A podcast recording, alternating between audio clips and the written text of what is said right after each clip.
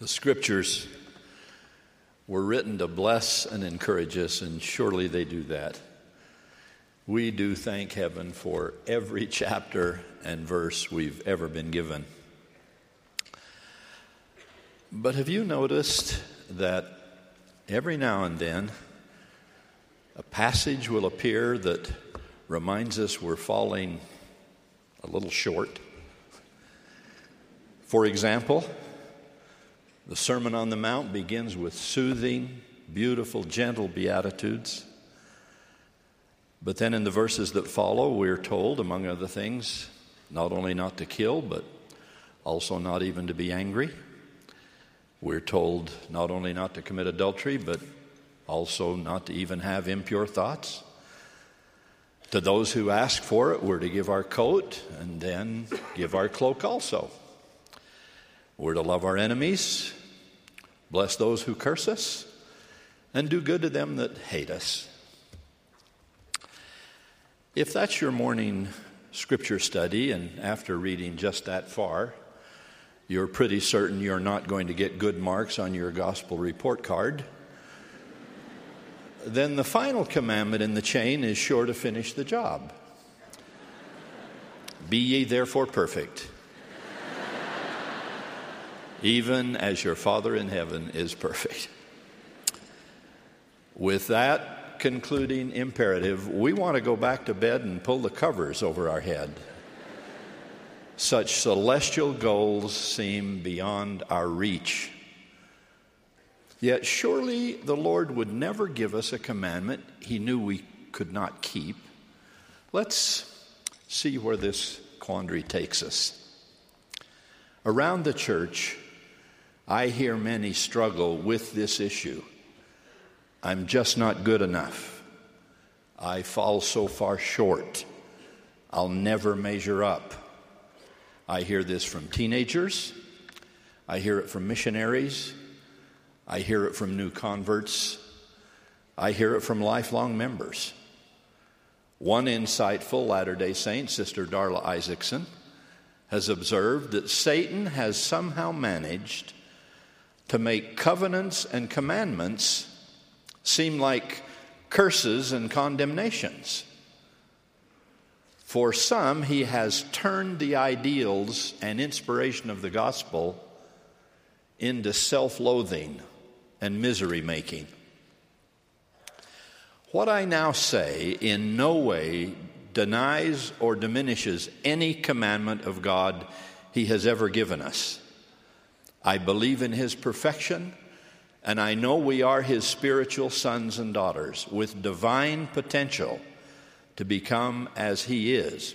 I also know that as children of God, we should not demean or vilify ourselves as if beating up on ourselves is somehow going to make us the person God wants us to become. No with a willingness to repent and a desire for increased righteousness always in our hearts, I would hope we could pursue personal improvement in a way that doesn't include getting ulcers or anorexia, feeling depressed, or demolishing self esteem. That is not what the Lord wants for primary children or anyone else who honestly sings, I'm trying to be like Jesus. To put this issue in context, may I remind all of us that we live in a fallen world, and for now, we are a fallen people. We are in the telestial kingdom. That's spelled with a T, not a C yet. As President Russell M. Nelson has taught, here in mortality, perfection is still pending. So I believe that Jesus did not intend his sermon on this subject to be a verbal hammer for battering us into our shortcomings.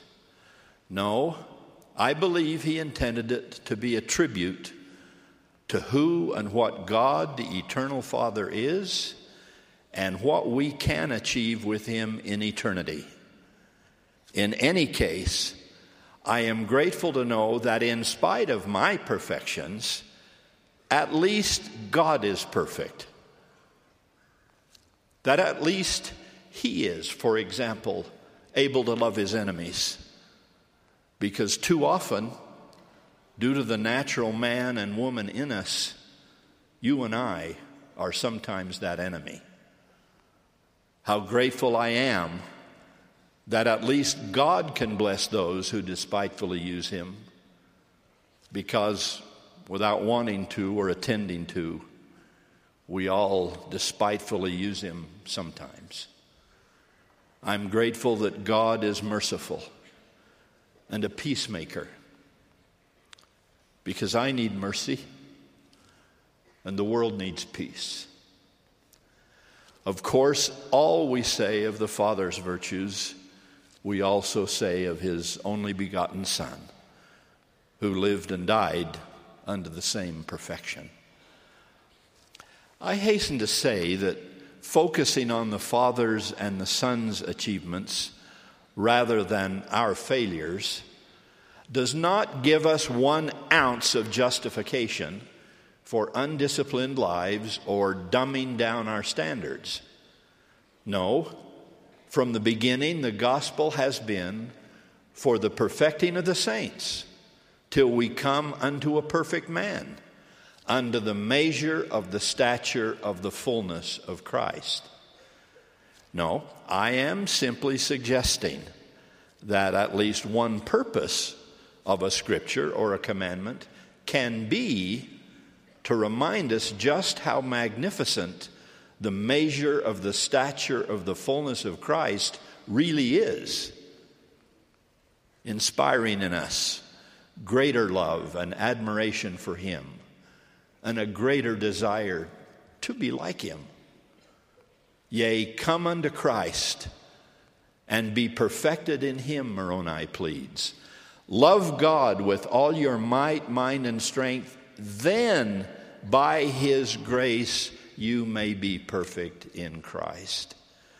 Our only hope for true perfection is in receiving it as a gift from heaven.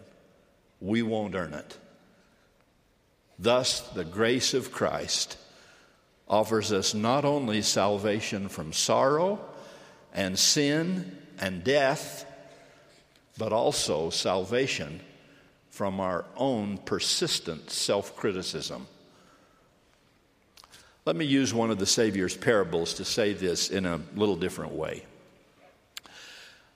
A servant was in debt to his king for the amount of 10,000 talents. Hearing the servant's plea for patience and mercy, the Lord of that servant was moved with compassion and forgave the debt. But then that same servant would not forgive a fellow servant who owed him 100 pence. On hearing this, the king lamented to the one he had forgiven, Shouldst not thou also have had compassion on thy fellow servant, even as I had pity on thee? Now, there's some little difference of opinion among scholars regarding the monetary values mentioned here and forgive the U.S. monetary reference. But to make the math easy, if the smaller unforgiven 100 pence debt were, say, $100 in current times, then the 10,000 talent debt, so freely forgiven, would have approached $1 billion or more. As a personal debt, that is an astronomical number, totally beyond our compre- comprehension. Nobody can shop that much. For the purposes of this parable, it is supposed to be incomprehensible. It is supposed to be beyond our ability to grasp, to say nothing of beyond our ability to repay. That is because this isn't a story about two servants arguing in the New Testament. It's a story about us, the fallen human family, mortal debtors, transgressors, and prisoners all. Every one of us is a debtor. And the verdict was imprisonment for every one of us. And there we would have all remained were it not for the grace of a king who sets us free because he loves us and is moved with compassion toward us. Jesus uses an unfathomable measurement here because his atonement is as an unfathomable gift given at an incomprehensible cost. That, it seems to me, is at least part of the meaning behind Jesus' charge to be perfect. We may not be able to demonstrate yet the 10,000 talent perfection the Father and the Son have achieved.